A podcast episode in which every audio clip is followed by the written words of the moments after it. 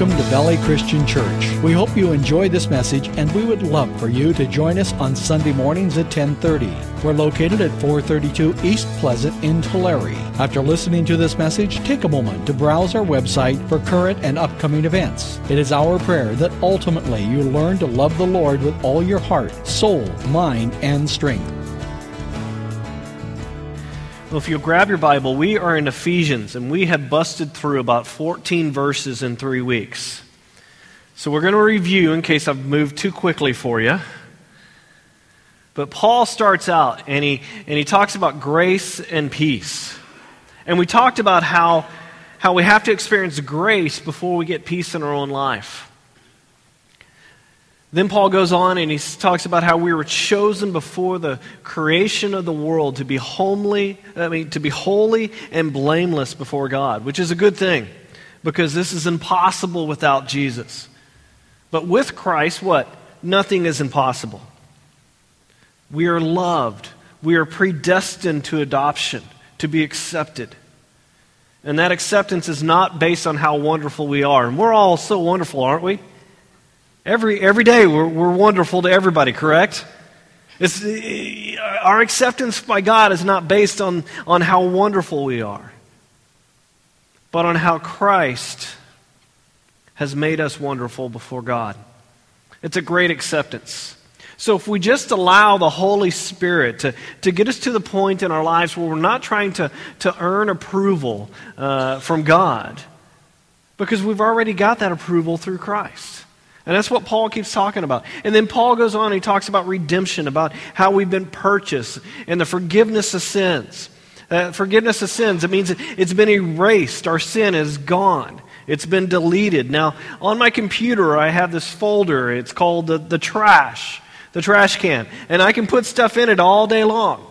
And then I leave the stuff in the trash can. I don't take it out, in a sense. And then every so often I go, oh, well, you know, I really needed that thing. And I can go there and click on the trash can and I can drag something out of the trash can and use it because it's still there. Now, for you people who aren't computer people, let me, let me talk to you like this. We're teaching my son to throw away his diapers. We change his diaper, and it takes a long time to change him because he wiggles a lot. And then we, we give him the diaper and go say, hey, go throw it away. So he'll take it over there, and halfway there, he'll stop, and he'll turn around and he'll go, and we're like, yeah, the trash can. And he'll keep going and he'll open the trash can. We have one of those lids that flip up.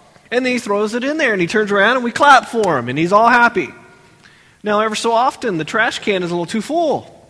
So he puts it in there. And then he goes on and we're all happy and everything. About 10 minutes later, I look up and he's got the diaper in his hand and he's handing it back to me because he could reach in the trash and get it. Well, for God, it's not like that. When he says our sins are gone, they're gone. They're deleted. The trash can's been emptied. It's no longer there. That's what we're talking about here. The shame and the guilt of our past is gone. I'm a new creation in Christ. Old things have passed, new things have come. Then Paul goes on, and, and we wrapped up with this last time. He says that you were sealed with the Holy Spirit, and He is our guarantee, the down payment of your salvation. So he's trying to, to get us to enter into this concept that, you know, not only in Ephesians, but all the way through the New Testament, uh, which says we, we are saved in the past. We are saved this morning, and we will be saved in the future. And, and there's good church words that, that, that go with this concept. Sanctification, you know, are you sanctified? Okay, I grew up Southern Baptist. That word was used a lot. Maybe not here. How about justification? Justified. Good church words. And those words mean this The Lord has saved you. He chose you before the foundation of the world. And then there was that one day when you looked up and you said, Lord Jesus, come into my heart. You accepted him. And now we are in the process of being saved. Through this process, he teaches us to let things go and allow him to work.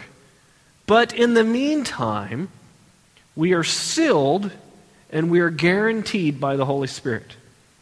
That brings us to, to verse 15. That catches us up. So let's read a whole bunch of verses, like we're going to cover them all, which you all know that there's no way I'm going to cover them all, but we'll go there. Verse 15, it says, For this reason, ever since I heard about your faith in the Lord Jesus and your love for all the saints, I have not stopped giving thanks for you, remembering you in my prayers. I keep asking the, that the that the God of our Lord Jesus Christ, the glorious Father, may give you the spirit of wisdom and revelation so that you may know him better. I pray also that the, the, the eyes of your heart will be enlightened, or may be enlightened, in order that you may know the hope to which he has called you, the riches of his glorious inheritance in the saints and, in, and his incompar- uh, incomparably great power for us who believe. That power is not like, uh, that power is like the working of his mighty strength, which he exerted in Christ when he raised him from the dead and seated him at the right hand of his heavenly realms, far above all rule and authority, power and dominion, and every title that can be given, not only in the present age, but also in the one to come. And God placed all things under his feet and appointed him to be head over everything for the church, which is his body, the fullness of him who fills everything in every way. Now, Paul basically says in verse 15, I've heard about you guys. I've heard about your church. I've heard about your situation. And first of all, you have a deep faith for God. You have this deep faith. And secondly, you have a love for the saints. Now, before we get into personal application, think about this. Wouldn't, be, wouldn't this be great if every church had this reputation? Not only ours, but every church in this city, every church in this state, every church in this country, every church around the world had this kind of uh, this reputation. You have a deep faith. You have a love for one another. See, your faith needs to be in the Lord Jesus Christ. Your faith does not need to be in the pastor or teacher. Your, your, your faith is not in the Sunday school teacher. Your faith is not in the staff. Your faith is not in the elders, but in the Lord Jesus Christ. Why is that? Because your pastor, your, your teacher, your, your staff members, your, your, your, your elders, they're all people and they will mess up sometimes. Heaven forbid you hear that from the pastor. I will mess up sometimes. I won't always make the right decisions. Now, hopefully, when I recognize I don't make the right decision, I come back and apologize. Sometimes I get there, and sometimes I don't. Sometimes the Lord has to take me down a road and go, Alan, you really messed this one up. You need to go back. Or sometimes He's like, man, you, you just nailed that decision. Thankfully, thankfully, you listened to me, Alan. And usually, when I listen to Him, I make good decisions. When I don't listen to Him, I make bad decisions. Same way for you. Do you make good decisions when you listen to God? Yeah. Do you make terrible decisions when you ignore God? Most of the time. Not always, but, you know, more often than not, if we're out of the will of God. Jesus is our friend. And those of us who have been in the faith a long time, have known Jesus for a very long time, it probably has been a long time since you've had, you know, goosebumps over this. That you've, that you've really kind of went, man, G- Jesus is my friend.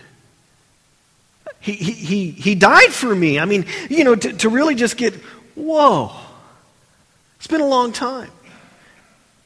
He happens to be the Lord of the universe.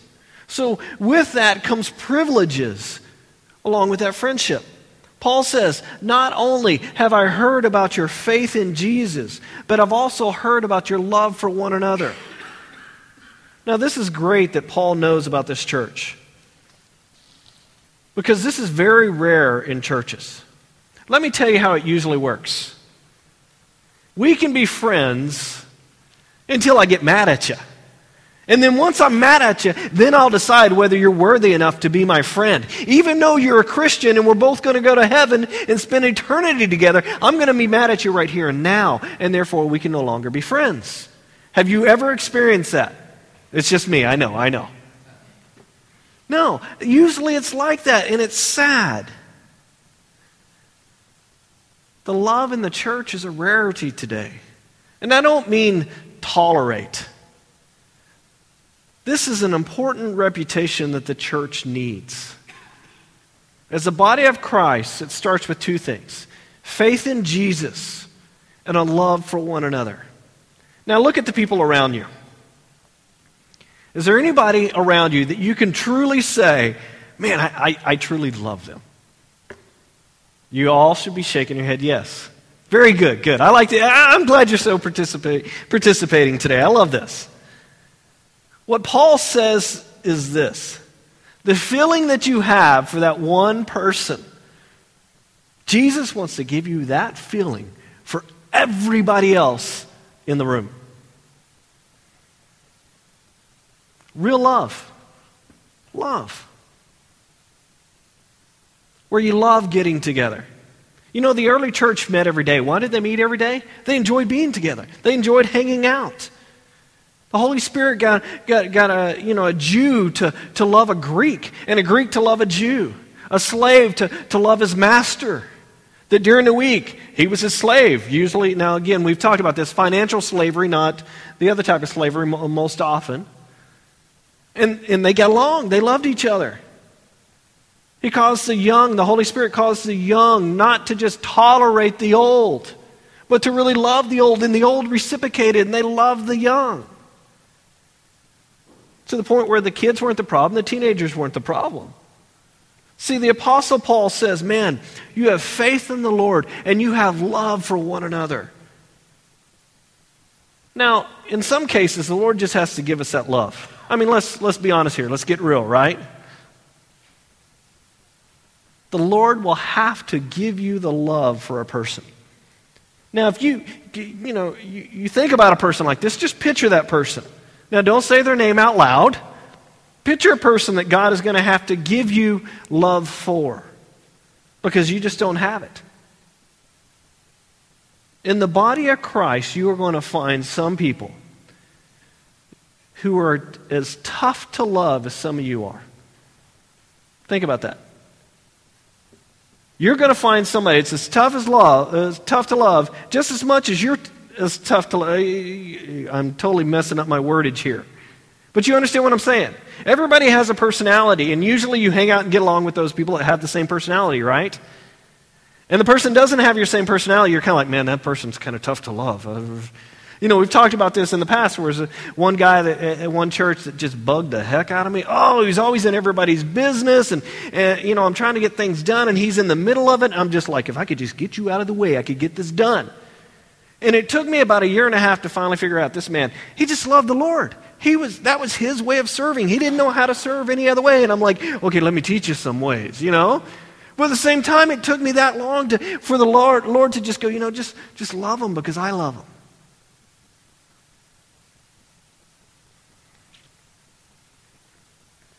Paul is going to teach the Ephesians that he himself, Jesus Christ, that he himself is our peace, who's broken down that dividing wall of hostility between us.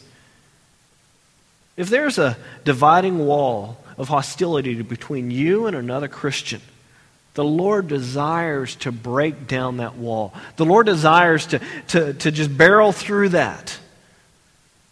Well, Lord, I, I, I don't want to do that. I like my wall of hostility, I like that barrier. Okay, if that's the case, then you're going to stop growing. That is where you're going to stick, and you're going to be stuck right there for a long time, not only in your relationship with other Christians, but in your relationship with the Lord. The Lord wants you to break through that kind of stuff.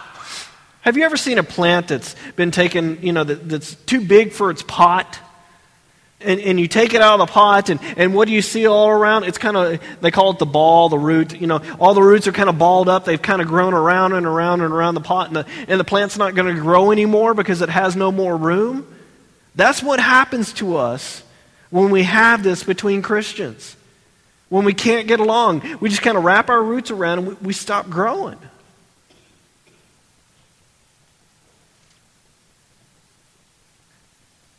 You know, faith in Jesus and love for each other is what attracts people to the Lord. Remember the Lord's, uh, the Lord's two commands that Jesus gave? He'd already given 622 of them. That was the law that we talked about a little earlier, you know, eh, depending on how you calculate it 614 or 622 Old Testament laws. And Jesus goes, they're all summed up in these two things love the Lord your God with all your heart, soul, mind, and strength, and love your neighbor as much as yourself. That one's a hard one to do. That's the one that we need to practice on. We do. All right, verse 16, it says, I have not stopped giving thanks for you, remembering you in my prayers. Wow, I mean, Paul just kind of puts it out there. He's not just blowing smoke here. The word remembering means to make mention of specifically. So Paul's remembering, remembering specific people in his mind, and he's praying for them. It sounds so casual, but it's not. It's like he, he, he puts all these names on a list. Uh, do you have a list? Do you know what I'm talking about? Or you, the people that are out here that, that are real prayer warriors, and you, you kind of have this list, and as you get older, as you get more mature in Christ, that list gets longer and longer and longer. So therefore, your, your prayer time kind of takes a little longer. And then finally, you start subdividing the list. Okay, on Mondays, I pray for these people. On Tuesday, I pray for these people. But the list keeps growing. That's where we need to be, having people on the list. I want to encourage you to start one today or tomorrow or tonight if you don't have one. Do you ever start to pray and your mind just kind of shifts focus? And you're kind of like going along, you're praying with the Lord, and then your mind kind of wanders, and, and, and you're like, oh man, I, I was praying to God. I know, again, that's just me. I know it's not you. How many of you have a focus problem? Yeah, yeah, okay. Now, now you're sitting there going, okay, do I put my hand up? Do I not? Okay, now what, what was that? Why do I have my hand up? You understand what I'm saying here. You got a focus problem. My advice to you is to pray out loud. Now, if you got to go find a place where some people don't hear you, you know, you don't want your spouse to hear you, that's fine. One of these days, maybe you can pray out loud in front of them, heaven forbid. But pray out loud because it'll keep you focused. Talk to him like he's your best friend, it will help you.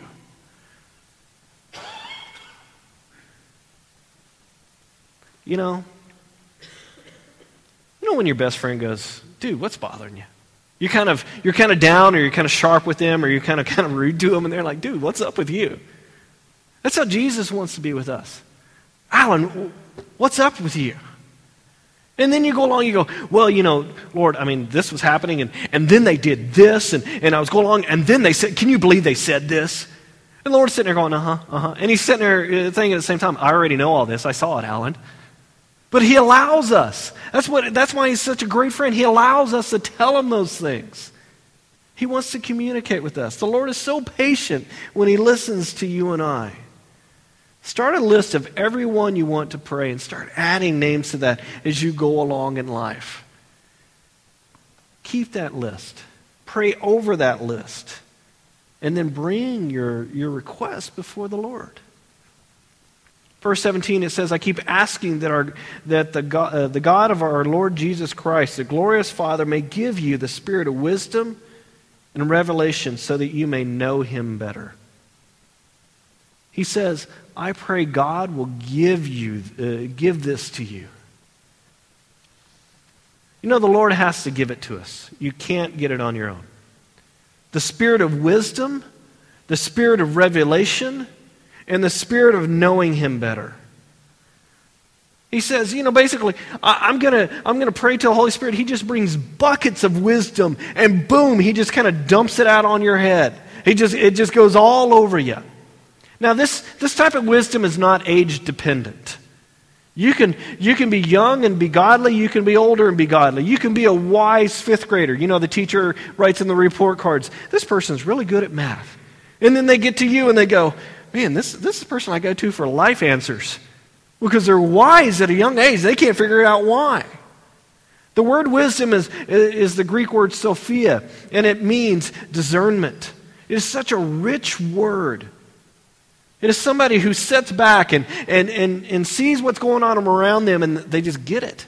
They're just sitting there going, oh, I see. They just get it. But it's not just wisdom. It's wisdom and revelation. Now, Revelation is also a book of the Bible. In the Greek, it means, uh, the Greek word is apocalypsis. And it sounds like what? Apocalypse.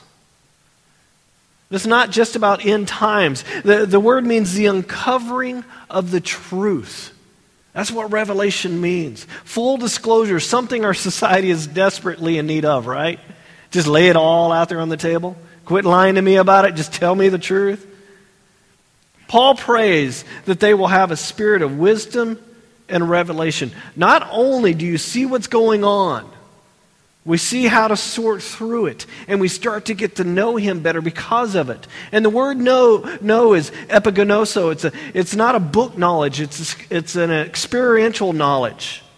So we have Sophia, we have apocalypsos, and epigenoso. Now, the third word of, of knowledge is, is not how you, you know, it's not, a, it's not a college degree type of uh, knowledge. It's not like, okay, I got my master's, so I, you know, I know now. It's, it's not that type of word. I mean, on a scale of, of 1 to 10, how, you know, how many of you that, that A on that, uh, uh, on that algebra test when you took algebra in college, how, you know, has it helped you right now? Yeah, I mean, no.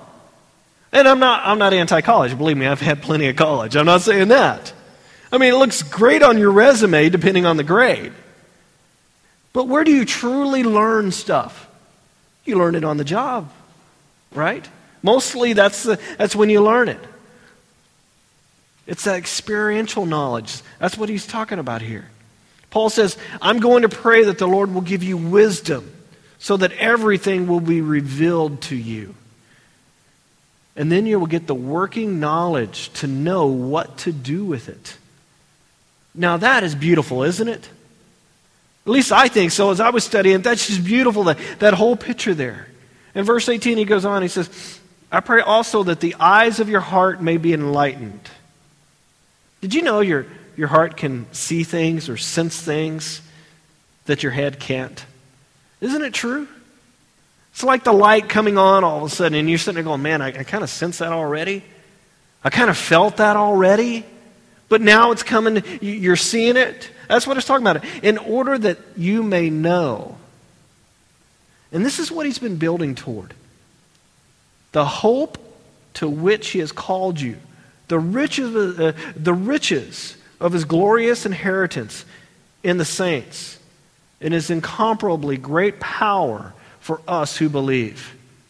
All of this, he says, all of this, the first, you know, how many verses here? 18 verses. All to the point where you can plug in and you're given some hope. And then you can plug in and you're given riches. And then you can plug in and you're given great power. Well, first, let's talk about hope. Eyes of your heart may see so that you may know the hope that He has called you he wants us to have a working knowledge of hope. In English, the word hope is just not, not enough. Somebody goes, Hey, are, are you going to get that raise?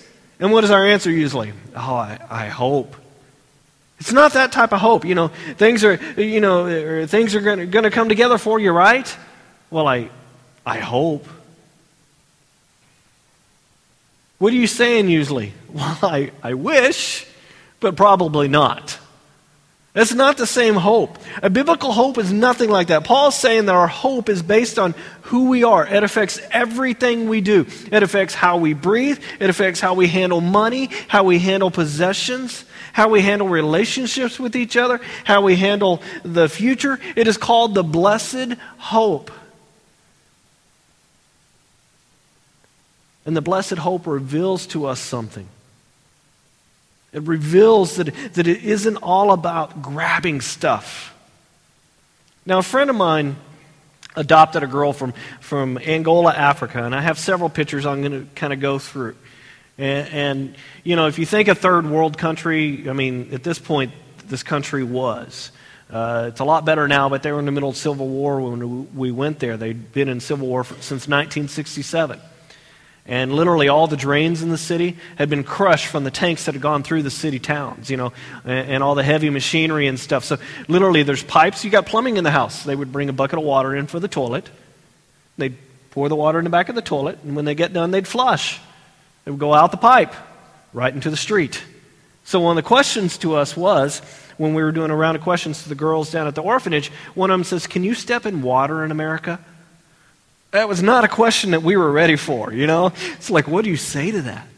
Because they're taught from, from a young age don't touch any standing water that's out there because it's unclean, it'll kill you. So, you know, as, as they were there, they, they brought this girl back to America. It was the first time this girl, you know, she'd seen planes in the sky living in, in Luanda with an L, Luanda. Uh, and she'd seen planes in the sky, but she'd never been on a plane. First time for her to ever be in an airport. It was the first, her ride to the airport was the first time she'd ever been in a car. First time on a plane. First time she was ever served an individual meal. In other words, it's not everybody lining up and you just get it plopped on your plate. You know, think of prison in a sense. It's the first time for her. Man, what a change for this little girl. Oh, let me go back up. In fact, it was one of those girls. I forgot which one it is, but that was the orphanage that we were at. After they landed in San Francisco, they took her, you know, because they were all hungry. It was a long flight. I mean, you're talking, you're, you're talking 15 to 18 hour flight, all said and done by the time you hop planes and all that kind of stuff. It's a 24 hour trip. And they finally get in San Francisco and they go to a soup and salad place because they're just hungry. It was kind of an all you can eat type of place.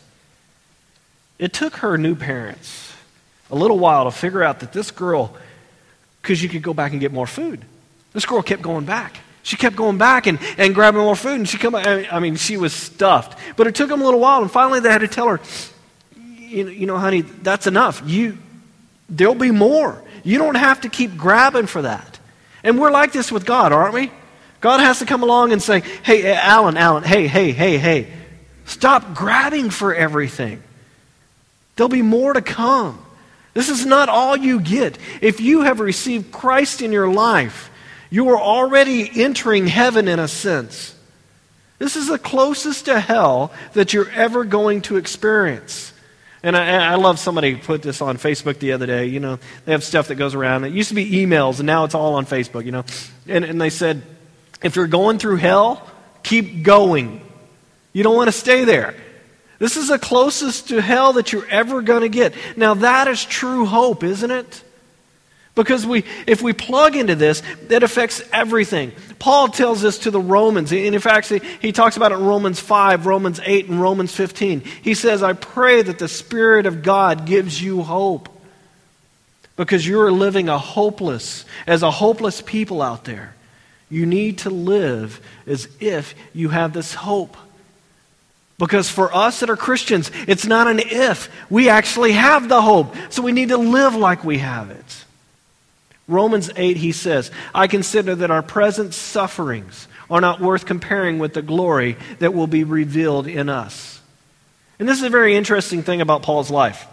His suffering got greater as he got older. Now, you would think that if you're a really good friend of God's, that as life goes on, the suffering would, would, would get less, right?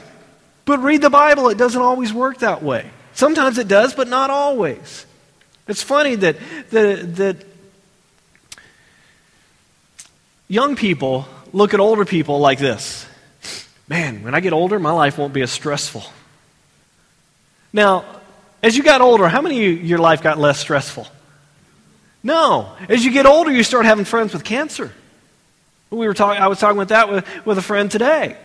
That, you know, I, I didn't think about that. I didn't think about diseases. I didn't think about, about friends passing away. I didn't think about any of that stuff when I was 20 years old started getting toward 30 and, you know, grandparent dies, and then you start thinking about this stuff.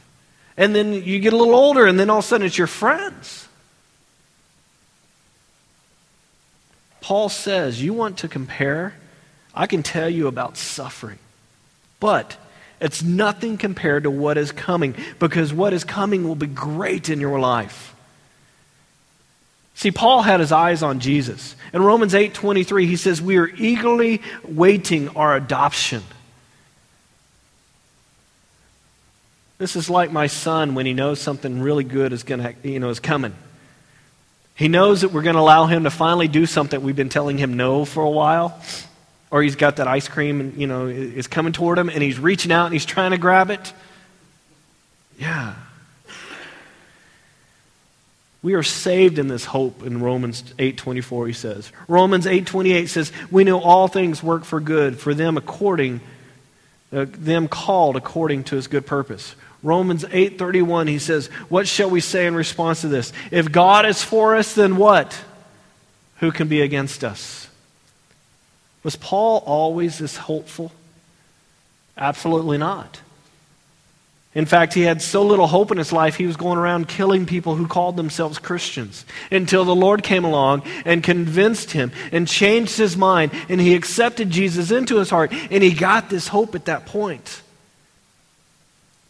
Now, the scriptures refer to this hope as an anchor and a helmet. And for some of you that are visual, I decided I'd grab one of my pictures from Israel, and this is right there on Caesarea, right next to the water, and this is one of the anchors that they pulled out of the harbor that came off the ship. Now, now I don't know if you can see it, that little limb kind of, uh, it's really a trunk of a tree going up behind it. And that trunk, uh, tree trunk is probably about six inches round. So it kind of gives you an idea of how big this, uh, this anchor is there. Don't think of little bitty ships. You, you know, these guys weren't out on rowboats on the ocean, okay? I mean, these are huge ships. The writer of Hebrews says that, that this hope is an anchor for our soul. Now, what is an anchor for? Well, when you go out in the middle of the lake, you should have a couple of things. Or into the ocean. You should take some life jackets and you should have some oars. But, but you know, this, this boat has an engine. Well, the first time your engine breaks down, you wish you're going to have some oars, right? My uncle was out in the middle of the lake with my dad, and their engine, you know, broke down. I, I, think they forgot to take the gas tank, or they hooked it up wrong, or so. I don't know what it was, but they they ran out of gas in one tank, and you know, and they're stuck out in the middle of the lake, and they didn't have their oars with them. So I come along and I go out there and I drag them back in. You're going to wish you had some. But also, you need an anchor. And the bigger the boat, the bigger the anchor. In fact, I was reading some news this, uh, the other day, and I don't know if you remember this, but this cruise ship, this guy unfortunately got drunk and he got down into an area of the cruise ship that he shouldn't have been in, and he released the anchor. It was 18 tons. The bigger the ship, the bigger the anchor. Well, as we mature in the Lord, the bigger our anchor becomes. And what is our anchor? My anchor is my, my hope in the Lord. It holds my boat, it holds my life. Now, as my anchor is the Lord, my, you know, my boat may sway a little, but it's not going to be going all over the lake. My boat's not going to hit the rocks. I'm not going to be destroyed with, with my hope is in the Lord. Now, in Thessalonians 5 8, it's called a helmet. And he says, Let us be self controlled, putting on faith and love as a breastplate, and the hope of salvation as a helmet. Now, what is a helmet for? Man, I need a helmet for Brandon right now. He is pulling himself up. He is crawling all. In fact, we got this little armchair for him that he likes to sit. It's like his size armchair, you know. So he gets to be like daddy. He kind of relaxes back in the chair. The problem is he stands up on it. I'm afraid he's going to tumble off, so we had to take it away because I'm afraid he's going to tumble off and hit his head and break his neck because he likes to climb. A helmet is for protection. Protection of what? Sunshine? No. The blows that come to the top of my head. Now, make the helmet hope and the blows to your head or you know we're talking about here you know are, are, you, are you kind of tracking here? It protects you from the world because you have the hope that hey this helmet's going to hold on. This helmet's going to prevent me from, from being hurt. Now once we plug into this hope it, eh, it, eh, you know all the stress and all the hassles of life begin to fade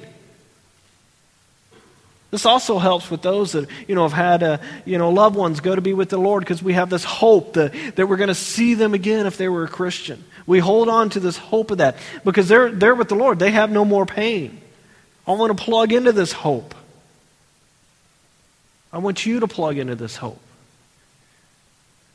Because then you can be plugged into uh, to, to what he talks about is we're going to be given riches. And then once you plug into that, you can plug into, you're going to be given greater power. Now let's talk about riches for a second. Who is the wealthiest man in America right now? I can't believe no one can say it. Bill Gates. In fact, it just came out last week in, in the magazine. Um, not that I was reading that magazine, but, but he's the wealthiest man. Now, how rich is Bill Gates? It's kind of down right now. He's only worth $61 billion. It was up there around 78, 79, 80, but he's starting to give some of, the, some of his money away. Now, I can't even fathom, I can't even understand how rich that is. Bill Gates is so rich, he can afford to rent the Rose Bowl and fly everybody in to no matter where they're at in the world on an individual plane and bring them to the Rose Bowl and then walk around and hand each person $750,000. Bill Gates could take $1 bills and place them end to end and go all the way to the moon and back 15 times. Now, if I said I want to spend Bill Gates' money from now until retirements, uh, until I retire, I would have to spend $9 million a day, seven days a week. Now, that's a lot of money, isn't it? I mean, last week I found 56, uh, 50 cents in the couch and I was just tickled.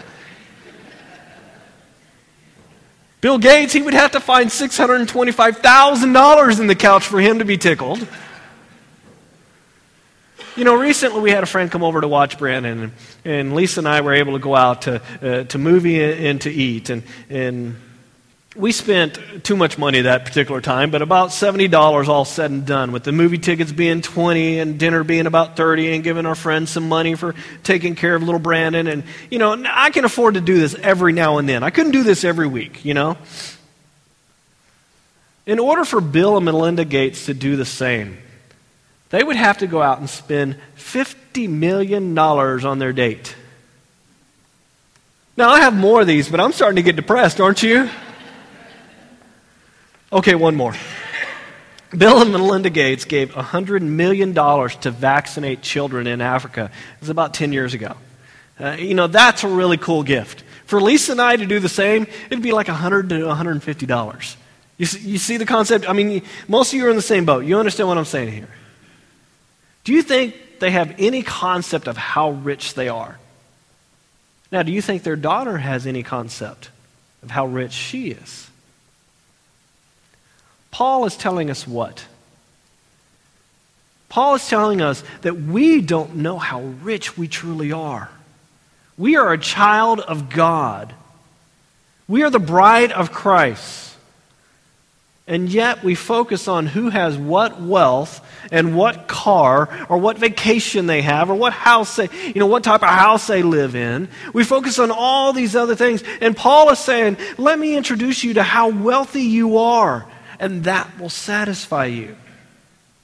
Because the Apostle Paul also said to the Philippians, I have learned the secret of being content in any and every situation, whether well fed or hungry, whether living in plenty or in want. I can do everything through him who gives me what? Strength. The Holy Spirit can give you contentment today. It's yours for the taking. All you need to do is ask God to give it to you. Paul says, I want you to, to, to plug into the hope. I want you to plug into the riches and to the power of God. And we're going to have to start on the power of God next week because there's no way I could do it justice today. I thought about can I, can I squeeze it in? Can I fit it in? There was just no way. It's too much power. It'll take too much time. But you can have an awesome week if you start plugging into the hope of God. Starting right now. You can have a great week, which can lead to a great life. Let's pray. Lord, I thank you so much for, for letting us see how great you are. And I pray that this week we start implementing that into our life. The riches that you have are ours. You're willing to give it to us. You're willing to, uh, to share the wealth, as, as we say. But it's so many different things than our monetary things. It's so many different things than the material things that we have in our life. It's the richness of our faith in you. It's the richness of our love for one another. It's our richness of being content for you in our life. I pray, Lord, that we become so content that others look at us and say, Why are you so different? Tell me about what has made you content in this life. Where do you get that joy from? Now the Lord bless you and keep you. The Lord's face shine down upon you. May he give you contentment and hope in this life. In the name of the Father, the Son, and Holy Spirit. Amen.